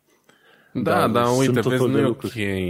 M- mult mai ok ar fi care... să îngrope în pământ, poate, dacă nu există riscul ca radiația mm-hmm. aia să contamineze surse de apă sau așa, decât în oceane, unde clar contaminează apa cât de puțin, mm-hmm. pești, poate, cine știe. Dar e interesant abordarea, știi? Faptul Un... că au mizat pe nuclear până la capăt. Și, și foarte bine au făcut. Oricum, un alt lucru pe care ar putea, ai putea face să găsești zone unde ai magmă și atunci să arunci în magmă. Să nu uităm că Pământul este radioactiv. Faptul că noi nu suferim din cauza radiației la nivelul solului este că avem uh, scoarța asta terestră care oprește radiația care vine din manta, pentru că altfel mm-hmm. Pământul în sine este în continuare uh, plin de radiație și problema, problema, adevărul este că căldura internă a Pământului provine din tot felul de procese în asta legate de radiație, descompunere radioactivă, care încă are loc da. în interiorul Pământului. Și atunci, dacă ai găsi o fantă din asta să bagi în magmă înapoi, da, n-ar fi nicio problemă. Arunci acolo combustibilul, că nu ai nevoie de el. Dar, da. oricum, da. francezii au mers pe o idee bună și trebuie investit mai departe în combustibil în asta nuclear și, bineînțeles, verificat peste tot unde se poate depune combustibilul respectiv până când poți să-l prelucrezi într-o, într-o altă metodă. Da. Teoretic, energia nucleară nu poate fi nepoluantă, teoretic. Dacă reușim să scăpăm ok de, de deșeurile radioactive și dacă creăm centrale 100% um, sigure, poate fi nepoluantă. Um, acum mai am două chestii de zis pe tema energiei radioactive, dacă tot am ajuns aici. Odată recomand cartea lui Richard Rhodes, The Making of the Atomic Bomb. Este un, nu știu cum să zic, un manuscris cu o valoare istorică extrem de mare. E greoaie, are patru părți și este foarte mult detaliu, inclusiv științific acolo, dar e mm. foarte interesantă și urmează um, crearea bombei atomice de la primele descoperiri în domeniul radioactiv. Deci ea istoria așa 1870. exact, deci începe cu începutul și um, vorbește despre fiecare etapă din chestia asta, vorbește despre oamenii implicați, despre viața lor, este foarte, foarte mișto carte și foarte complexă și o recomand um, oricui are un interes în subiectul ăsta. Deci Richard Rhodes, The Making of the Atomic Bomb. Să nu uiți să pui în show notes asta. O să o punem. Și încă o chestie așa ca un fel de anecdotă amuzantă, Franța, care are um, cea mai mare parte a energiei obținută din nucleare are obiceiul să-și plaseze centralele nucleare foarte aproape de vecinii săi. Um, există centrale nucleare la granița cu Germania, există centrale nucleare la granița cu Belgia și probabil că vor mai fi și prin alte părți, foarte aproape de graniță. Îi bănuiesc, eu n-am citit deloc pe, pe chestia asta, dar bănuiesc că pot avea, știi, și un scop strategic. Adică, bă, dacă, Doamne ferește, se întâmplă ceva la graniță, putem să aruncăm chestia asta în aer, chiar dacă e sigură altfel, știi? Deci la propriu sunt lipite de graniță și dacă te uiți pe Google Maps poți să, poți să le vezi uh-huh. câteva dintre ele la granița cu, cu Germania aici pe Rin, în apropiere de Strasburg, pe undeva, de exemplu, e una și e foarte amuzant, știi cum, într-un fel francezii, cum le-au plasat. Știi cum e? Și vecinii fel... nu apreciază. păi știu, de ce? Pentru că, într-un fel, francezii re- recrează Maginot Line, linia Maginot, uh-huh. care a fost folosită în al doilea război mondial, teoretic impenetrabilă, știi? Și acum da. o face linia Maginot versiunea 2 cu niște tente nucleare. Exact, da. Bun, cam asta am avut de zis pe subiect. Bun, hai să mergem mai departe, că deja nu mai avem prea mult timp. Am, uh, am citit un articol de pe blogul Amazon AWS Services legat de Prime Day 2020. Când am aflat cifrele astea de la un alt podcast, mi s-a părut o chestiune incredibilă și zic, ok, hai să caut unde au ăștia statisticile. Și în uh, sursa pusă în show notes, zice acolo, Prime Day a durat, Prime Day care a fost Prime Double Day, 66 de ore. Prime Hours, cum vrei să spui. De Prime Day, ci că au fost 270 de, 280 de milioane de page views, 280 de milioane de vizualizări de pagină și mi se pare că, uh, stai să văd, 280 de milioane, pardon, pe minut. 280 de milioane de page views pe minut și în total Incredibil. 450 de miliarde pe toate site-urile Amazon.com în perioada, uh, în perioada asta Prime Day. Imaginează-ți 450 de miliarde de page views pe toate site-urile Amazon în timp de 66 de ore. Mm-hmm. E, e o da, chestiune absolut e enormă. Nici nu știi cum să mai calculezi toată treaba asta. Noi ne bucurăm când avem și noi 100 de ascultători la podcastul ăsta. Ce ar însemna să ai 450 de miliarde, nu? e enorm, într-adevăr. Um, și, sincer, eu nu sunt fan zile de genul nici Black Friday, nici, nici, uh, nici Amazon Prime, pentru că de cele mai multe ori ofertele sunt proaste și nu, nu merită deranjul. Cu atât mai mult Amazon, care a devenit un site atât de greoi și de infect de folosit, infect e cuvântul, mm-hmm. pentru că e efectiv un târg, un bâlci, o piață, e super greu să găsești produse ok. Um, sunt împinse în față foarte multe produse chinezești de proastă calitate, execrabile, și de, de Prime Day n-a fost excepție. Am intrat și eu odată de două ori să pe acolo. Singurele oferte cu adevărat ok erau fixele la produsele lor, la Kindle, la Fire Stick și așa mai departe, care sunt cinci chestii, știi? Uh-huh. Din câte vinde Amazon. Dar în rest, dacă nu știi exact ce vrei să cauți până la, nu știu, ultima virgulă din model, este îngrozitor de folosit Amazon în ultima vreme. Deci, da, pentru că tot este... ce sugerează și așa este bullshit. Pentru că este un marketplace, nu mai este un magazin de sine stătători, e un marketplace și de-aia atunci o să da. aveți foarte multe chestiuni amestecate acolo. Dar oricum, și 200... e dictat de niște algoritmi care pot fi influențați de uh, produse proaste. Și da, și proaste. de review-uri false și nu e ok, pur și simplu. E veșnica, okay. e veșnica problema rețelelor sociale. Uh-huh. La un moment dat, conținutul prost iese la suprafață. Dar 280 de milioane de pagini vizualizate pe minut, 450 de miliarde timp de, în timpul celor 66 de ore. Și ce mai e, vorbeau de modul în care bazele de date Amazon DynamoDB au fost accesate, ci că 16,4 mii de miliarde de uh, apeluri către baza de date. Apel însemnând că ai uh, site-ul și când vrei să verifici ce culoare, atunci se trimite un apel către baza de date, interogare, pardon, a baze, ba, mm-hmm. bazei de date. Și a fost în stare să mă manipuleze inclusiv 80 de milioane de interogări pe secundă. Gândește-te, da. discutăm aici de un site enorm care probabil la un moment dat avea, ce știu eu, 10, 20 sau 30 de milioane de utilizatori în oricare minut din zi și din noapte. Ceva de genul ăsta.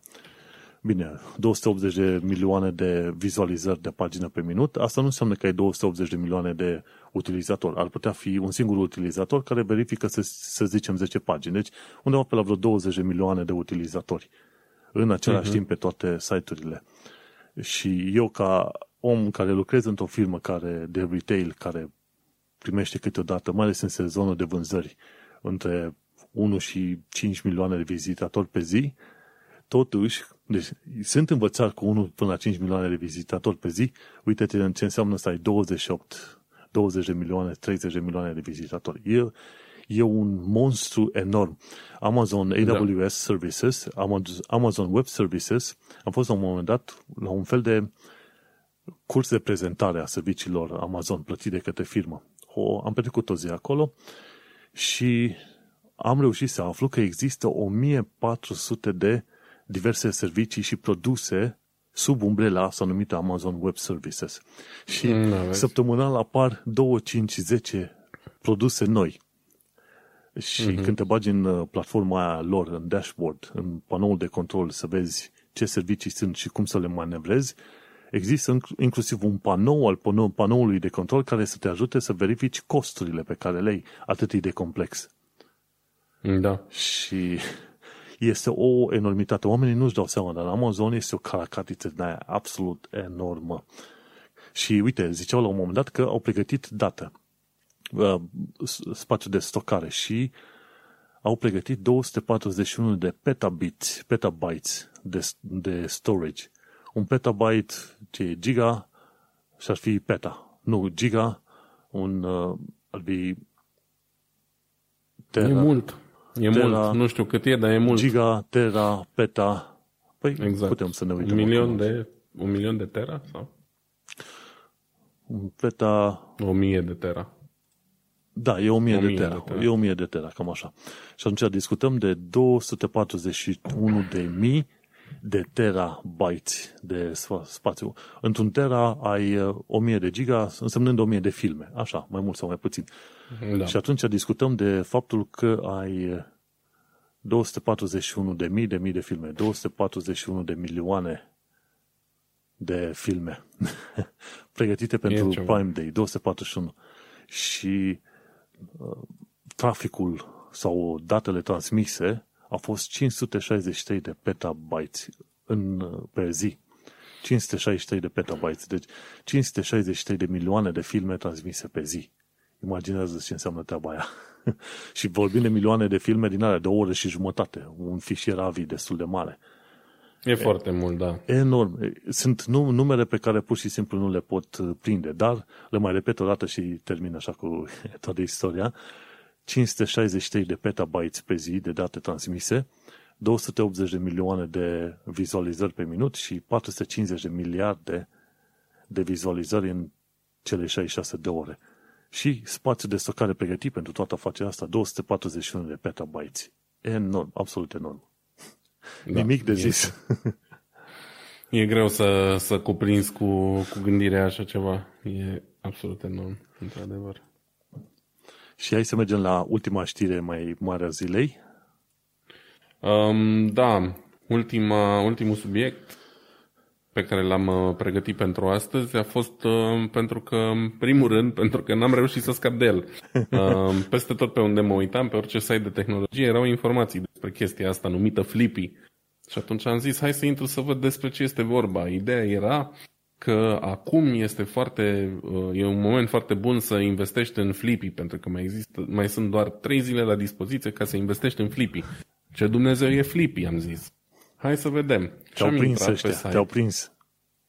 M-au prins, da. Uh, era singurul subiect comun pe toate platformele pe care uh, îmi iau de obicei știrile despre tehnologie. Și am aflat că Flippy, dacă intrați pe misorobotics.com, m i s o robotics.com, um, o să aflați mai multe despre Flippy. O să vedeți linkul în show notes, care este un robot care, cum îi spune și numele, flipping burgers, da? Întoarce burgeri. E efectiv un braț robotic, similar cu ce ați mai văzut probabil deja um, prin diverse documentare, prin fabrici de diverse chestii, mașini și așa mai departe, a cărui menire în viață este să facă hamburgeri și să facă, să întoarcă carnea pe plită și să întoarcă chiflele și să scoată puiul din deep fryer și așa mai departe. Și aparent um, s-ar părea că există o șansă destul de bună să aibă ceva succes. Oamenii ăștia de la Miso Robotics care fac um, care îl fac pe Flippy. Ce e Flippy de fapt? E un braț robotic care poate funcționa ca o linie de sine stătătoare.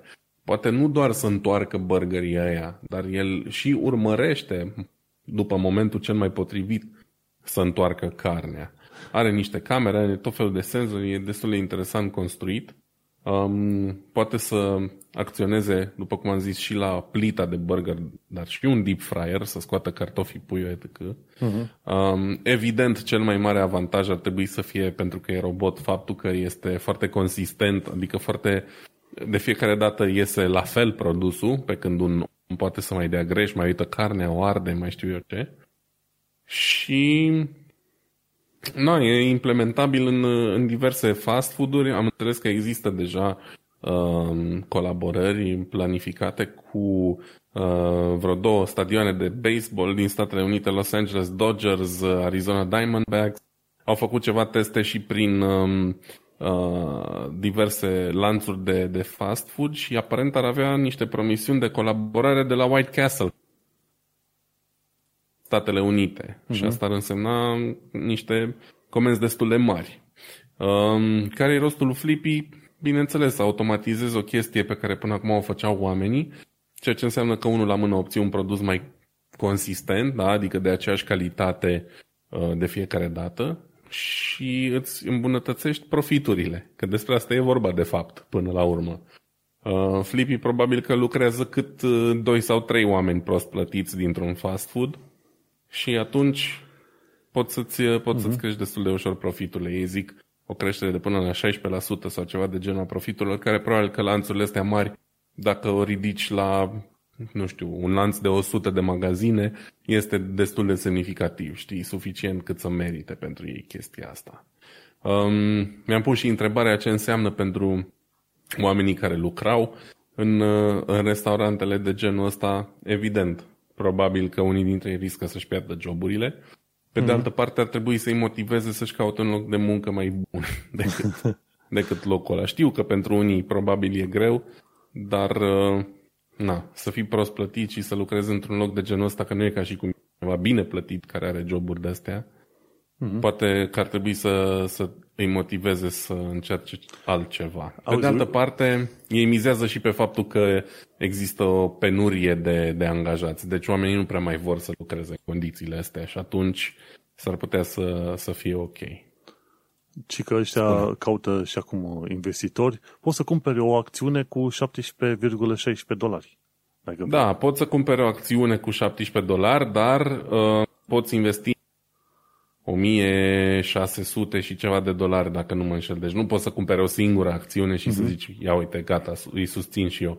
Trebuie să cumperi de minim 1000, uite, de 1493 de dolari, ceea ce nu e mult, oricum mai dau, nu e mult și da. poate să-ți aducă niște uh, venituri dacă oamenii ăștia au succes și cresc uh, acțiunile. Nu vreau să dau sfaturi financiare, că nu mă pricep foarte bine, n-am investit niciodată în acțiuni, mm. Dar uh, no, există și avantaje și dezavantaje la un sistem de genul, fiindcă Flippy e tot un sistem din ăsta de crowdfunding, adică oamenii strâng bani pentru implementarea proiectului de la noi sau de la investitori da. și urmează apoi să, să nu știu, să-ți returneze investiția respectivă în viitor, crescând prețul acțiunilor sau mai știu eu ce. Oricum, Aparent au strâns deja vreo 12 milioane de da, am văzut 12, ceva milioane, dar trebuie să ajungă pe la vreo 30. Dar oricum, ăsta e da. viitorul. Vrei, nu vrei, o să se ajungă, inclusiv în munca mea de web developer, pentru multe chestiuni, deja au început să se construiască librării de componente de ce vrei tu și atunci când vrei să construiești un website, spui poți să spui unui program de AI, vreau un website care are un header, menu, footer, ce vrei tu, care are următoarele funcționalități și atunci ăla e deja în stare să creeze un boilerplate, un template din ăla, știi? Și atunci mm-hmm. este foarte probabil Știi? Că da. o să avem uh, asemenea lucruri care intră în toate domeniile. Inclusiv în momentul de față este o chestiune ce ține de medtech. Avem fintech, tehnologie intrată în uh, domeniul financiar și acum există și mm-hmm. medtech. Tot felul de tehnologii din astea în domeniul medicinei. Că e prost, că e bun, ideea e că se întâmplă. Există valul ăsta. Important e dacă tu vrei să cumperi niște acțiuni, important e să găsești produsul potrivit și firma potrivită. Da. În fine, mai vedem. Hai că Uite, suntem... există, există cumva un fel de precedent, să zicem. În Germania e foarte la modă doner kebab, da? Mm-hmm. Ceea ce noi în, Rom- în România am numit doar kebab sau shawarma. E plin de shawarmerii. Toată Germania e plină. Și acum câțiva ani au făcut niște băieți un uh, device de genul ăsta, nu chiar robot, dar pe aproape, care taie automat carnea de pe, de pe țepușa aia, știi? Da, da. Și l-au început să-l bage prin ceva uh, șaormerii, prin Berlin la început și cred că apoi și prin uh, alte orașele Germaniei și a avut foarte mult succes. Pentru că acum e nevoie de mai puțină lume, care, de mai puțin oameni în, uh, în uh, magazin fiindcă carnea o taie aparatul respectiv. Dergheret se numește, care ar veni cumva tradus... Aparatul. Nu știu, de, aparatul, de... știi? Uh, i-au dat și un nume din ăsta, așa, cumva amuzant. Flash Flash Da. În mod normal ar fi Das Geret, dacă îmi zici Der Geret, te ref- îl umanizezi cumva, știi? Te referi cu, uh, la el ca la o persoană. Și a avut uh, succes, alții l-au urât pentru că s-au Și pierdut joburi, joburi da. din cauza asta și probabil că asta va fi și destinul uh, lui Flippy. Și mult Dar tehnologie foarte interesantă. Uh, hai să mergem la știri pe scurt, că deja este foarte târziu. O să sărim peste unele, dar vreau să vorbesc de chestia asta foarte scurt la Engineering Explained. Eu mă gândeam că dacă ai roți mai mari la mașină, ajungi să mergi mai departe să consumi mai puțin. Tipul ăsta a făcut uh, niște calcule și a și explicat faptul că dacă folosești roți mai mici la mașină, ajungi să economisești energie și poți merge mai departe. El a spus uh-huh. la mașinile electrice, nu știu cum se aplică la mașinile cu combustibil fosil, dar e o informație interesantă. Vrei să mergi mai departe și să economisești de energie, de ce nu folosește mașini cu roți cu diametru mai mic? Da, n-am uh, urmărit video, o să mă uit și eu la el. Uh, mm. Mie îmi plac în general roțile cu diametru mai mic mașini pentru că sunt mai confortabile. Mm-hmm. Adică um, la aceeași mașină o roată mai mică va fi mai confortabilă decât una mai mare, fiindcă cauciucul fiind mai înalt, îl acționează ca o pernă și mai absorbe și el o parte din nivelele mm-hmm. drumului. Și mi se pare că o roată prea mare e inutilă. Dacă nu e comod, nu e ok. Cool. Hai să mergem la alte chestii. Uite, am urmărit uh, câteva filmulețe de la Video from Space și de la NASA și de la SpaceX, pentru că a fost prima misiune comercială a SpaceX care a trimis astronauți în spațiu. De fapt, nu este prima, exact. că a mai fost una în care au fost trimis e, și doi astronauți. E prima oficială. Aia a fost cumva un test, primul test cu, cu oameni, să zicem, mm-hmm. Și asta e prima misiune completă în care au fost ocupate toate cele patru scaune. În misiunea exact. trecută au fost doar doi astronauti. Patru scaune și un Baby Yoda. Trebuie să specificăm exact. clar treaba asta. A fost și un Baby Yoda pe acolo. Și uh, misiunea asta se numește Crew, Crew 1, echipa 1, cum ar veni, din Commercial Crew Program. Și este, de fapt, prima misiune prin care, într-adevăr, americanii își readuc în curtea lor lansările către spațiu, către International Space Station. Exact. Nu știu dacă o să, cred că o, o perioadă încă o să mai folosească lansările din Kazakhstan, dar uh, făcute cu rușii, știi? Cred că o perioadă Cred că sunt ceva mai contracte. Da, da, au pentru, la Baikonur, mi se pare. O mm-hmm. perioadă încă o să mai meargă. Uh, știu că parcă și ESA, European Space Agency, trimitea oameni în spațiu, dar uh, mai toată lumea trimit se uită. în continuare, da. Și trimit în continuare. Și România este partea ESA. Mi se pare că România plătește anual undeva pe la vreo 100 de milioane de euro ca membra ESA, ceva de genul ăsta, nu știu exact cât, uh-huh. cât e suma. Dar uite că, într-adevăr, se, revin, se revine la lansările din SUA, 1, și a doua, se pun bazele transportului comercial. Adică nu mai discutăm de firme de stat, de ale enorme, care reușesc să trimită oamenii în spațiu, ci vorbim de firme private. Ceea ce jucam noi jocuri video prin 2000, 2000 și ceva, în care vedeam că tot felul de firme private dețin întregi sisteme planetare și așa mai departe, uite că acum se pun bazele pentru acele firme inter... Nu o să mai fie firme internaționale, ci firme interplanetare. Da, Foarte și interesant. se pare că SpaceX a reușit să-și asigure și primele contracte pentru, pentru așa ceva, pentru zboruri uh, cu, cu civili. Foarte. Pe viitor. Și am văzut că printre civili sau printre astronauți era și o femeie în vârstă de vreo cât 55, 60 de ani, destul de în vârstă. Foarte da, cred că e cea mai în vârstă femeie care a zburat spațiu până acum. Și... Uh, bărbați cred că au fost și mai în vârstă de atât.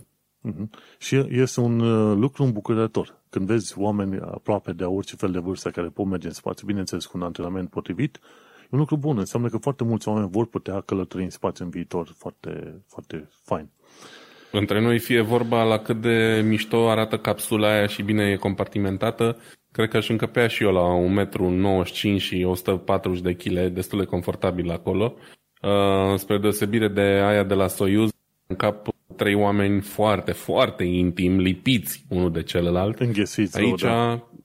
da, aici stau lux, stau ca pe un, nu știu, ca într-o mașină de lux. Plus că în momentul în care încep să plutească către stația spațială, poate să se dea jos din scaun, au loc să se întindă, să se miște, pe când în Soyuz, dacă ești curios să te uiți dacă n-ai văzut până acum, efectiv stai în poziția aia ghemuit, alea, o zi jumate cât îți ia până ajungi, cred că ajungi acolo și ești distrus. uh, nu, îngrozitor. Deci, uh, da, clar, un, un mare progres e capsula asta. Și mă bucur că noi trăim în vremea asta și în vremea noastră, ia ghici, o să mai fie din nou oameni, mai ales cu misiunea Artemis, care vor merge pe lună. O să trăim și noi momentul 1969. Cât de curând. Abia aștept. Cam, abia aștept. Ca, vreau cam... să... Abia aștept conspirațiile. Abia aștept să văd ce va urma să se spună despre cum au regizat și despre cum totul e CGI și așa mai departe. Aia, aia e partea pe de care nu mai pot de conspirațiile lor. Important e că în vremea noastră... Sunt amuzante că... și ele. Ideea e că se întâmplă acum și noi suntem în uh, situația în care povestim de lucrurile astea în uh, podcasturi. Ah, și apropo de podcasturi, uite, mai vreau să vorbesc de una sau două chestii, chestiuni. Apple, la varianta de podcasting, oferă web embed. Până de curând nu face treaba asta. Dacă vrei să asculti un podcast în Apple, trebuia să ai iTunes instalat. Fără ăla nu puteai asculta podcasturi. Mai nou, uite sau că Apple, Apple Podcast. Sau Apple Podcast. Una din astea două. iTunes, Apple Podcast. Altfel nu puteai să asculti un podcast prin intermediul Apple. Acum, dacă te duci la Apple, nu știu acum dacă chiar au, au implementat peste tot, pe toate site-urile, în toate, adică toate țările, uh, Apple oferă web embed, într-un final. că se, se bate acum acolo acord cumva cu Spotify, care și ei uh, vor să ofere uh-huh. sau oferă deja web embed. Uite că și Apple oferă web embed. Pui pe site-ul tău. Noi oricum, în continuare o să folosim embedul de la Podbean. Doar acolo am plătit spațiul și acolo o să meargă toată treaba cum, cum ne așteptăm noi, știi? Deocamdată e avem okay embedul de la Podbean. E și... foarte ok și acela. Și ce mai vreau să aduc aminte de o chestiune foarte interesantă este faptul că Sir Tim Berners-Lee, acel Tim Berners-Lee, a creat o firmă numită Inrupt. Și, pre, și el, uh, prin firma asta, vrea să prezinte lumii tehnologia Solid, ci că o te- tehnologie prin care datele tale sunt protejate într-o capsulă numit, numită POD, POD. Și tu controlezi cui și cum îi dai acces la datele tale. Este uh, o chestiune gen Watch the Space. Încă nu înțeleg despre ce este vorba. M-am uitat pe câteva documente de-a lor. Documentația nu este enormă. Au și documentație și pentru developer și așa mai departe. Dar pe măsură ce primește tot mai multă atenție, mă aștept ca Indrupt al lui Sir Tim Berners-Lee să prindă mai multă tracțiune și să avem și mai multă documentație legată de cum vor să implementeze ei acele poduri, pods, acele capsule ideea generală a celor capsule este că tu să ai tot felul de date personale, de la nume, prenume, cardul bancare, chestiuni de pe rețele sociale și toate cele, și tu ai efectiv control asupra datelor tale personale. Asta înseamnă că trebuie să-ți faci cont la Enwrapped, le dai voie lor să managerieze datele tale pentru tine și tu, din platforma ta, zici, ok, firma XYZ, adică Facebook, Twitter, Google, au voie să aibă, la, să aibă acces la informațiile mele, dar doar anumite tipuri de informații, nu orice. nume, prenume, ce vrei tu. Cam cum făcea înainte și cum mai fac tot felul de servicii în asta de social media, când vrei să, să dai voie unei terțe părți să aibă acces la conturile tale de Facebook, de exemplu. Și zici, ok, ce dai voie? Să vadă numele, să-ți vadă prieteni, să vadă toate cele. Facebook a, a cam limitat treaba asta în ultima perioadă, dar în principiu cam pe același sistem. În ideea e că toate datele tale vor fi undeva într-o, într-o capsulă din asta separată care e agnostică din punct de vedere a, să zicem, uh, relației tale cu tehnologia respectivă. Adică ăla este doar un depozit pentru datele tale și cam atât. Și tu dai voie firmelor să aibă acces la el sau nu. Pare o idee foarte interesantă, dar acum rămâne să vedem cum uh, se va dezvolta pe mai departe și cum se va matura, ca să zic așa. Nu știu. Just da, watch this space. Watch this space, cam așa zic. De urmărit, într-adevăr. Eu, mie nu-mi place micromanagementul ăsta al uh, datelor mele. Ce cui dau acces devine obositor încet încet și cred că va fi și mai rău. Mm-hmm. Uh, cu cât mai multe aplicații și servicii cer acces la datele tale, Mm-hmm. Um, și cu cât vom avea o posibilitate mai mare de control asupra cui dăm acces la ce date, um, va fi, nu știu, mi se pare că o să ajungem la un punct în care o să ne ocupăm toată viața cu chestia asta. Stai așa, cine mi-a cerut acces unde? De ce să-i dau acces lui ăla? Da, de ce să nu-i dau lui celălalt și așa mai departe? Um, nu, nu știu, știu cum să zic. E bine să ai, să măcar să știi că există opțiunea asta. Clar. Clar e foarte bine că există opțiuni de genul. Uite, de exemplu, Apple um, a început să ofere cu ultimele versiuni de, de soft o chestie similară în ideea în care există acum pe multe platforme login-ul cu Apple, ceea ce înseamnă că tu când te loghezi prin userul tău Apple, um, um, te loghezi dar fără să dai neapărat acces la adresa ta de mail care e mm-hmm. conectată la, la da. contul ăla. Și ei primesc un cod din ăsta, whatever, random, um, și Apple este cel care redirecționează mail-uri înapoi către adresa ta de mail, da? Și atunci cumva tu ai dat adresa de mail lui Apple, dar ei nu o dau mai departe. Mm-hmm. Și asta e, iarăși, îți oferă ție un pic mai mult control Mi se pare că le sistemul de OAuth, ceva de genul. Da, în da. Ăsta. În fine, dar până la urmă, cred că aici ne cam uh, uh, oprim și ne cu episodul de astăzi. Uh-huh. Mai avem câteva știri pe acolo pe care nu am, uh, n-am ajuns să le acoperim, dar de ce nu te invităm să urmărești show notes, să citești Tot și ce... să urmărești linkurile de acolo. Tot ce nu reușim să acoperim uh, veți găsi în show notes. Uh, am încercat ceva nou și în, în episodul de astăzi am mai limitat numărul de subiecte principale pentru că nu vrem să ne mai grăbim pe ele, vrem să le vorbim mai pendelete și um, sperăm să fie ok așa și pentru voi. Și dacă nu reușim să, apucă, să acoperim niște subiecte în episod, le găsiți oricum în show notes și vă invităm mm-hmm. să le discutăm împreună pe Reddit. Exact. Și să nu uităm că tehnocultura.com are feed RSS. Dacă ai un orice fel de RSS reader, de ce nu bagi tehnocultura acolo și găsește feed-ul și ai show notes în feed-ul respectiv și le poți, uh, le poți citi foarte bine. Până una alta, uh, shameless plugs. E vremea de shameless plugs. Da, Shameless Plugs, uh, pe mine mă mai găsiți pe diasporacast.com unde am episoade din podcastul meu, plus uh, mai scriu din când în când pe blog ce mă enervează la viața în Germania și nu numai și ce-mi place.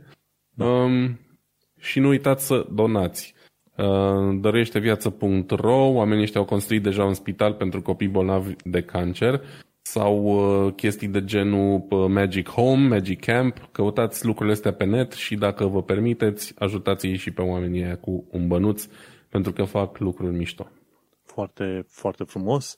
Iar eu, Manel Cheța, mă găsești pe manelcheța.com unde o să vezi și podcastul celălalt al meu și eventual unde mai scriu eu tot felul de aberații de ale mele legate de viața din UK și din Londra.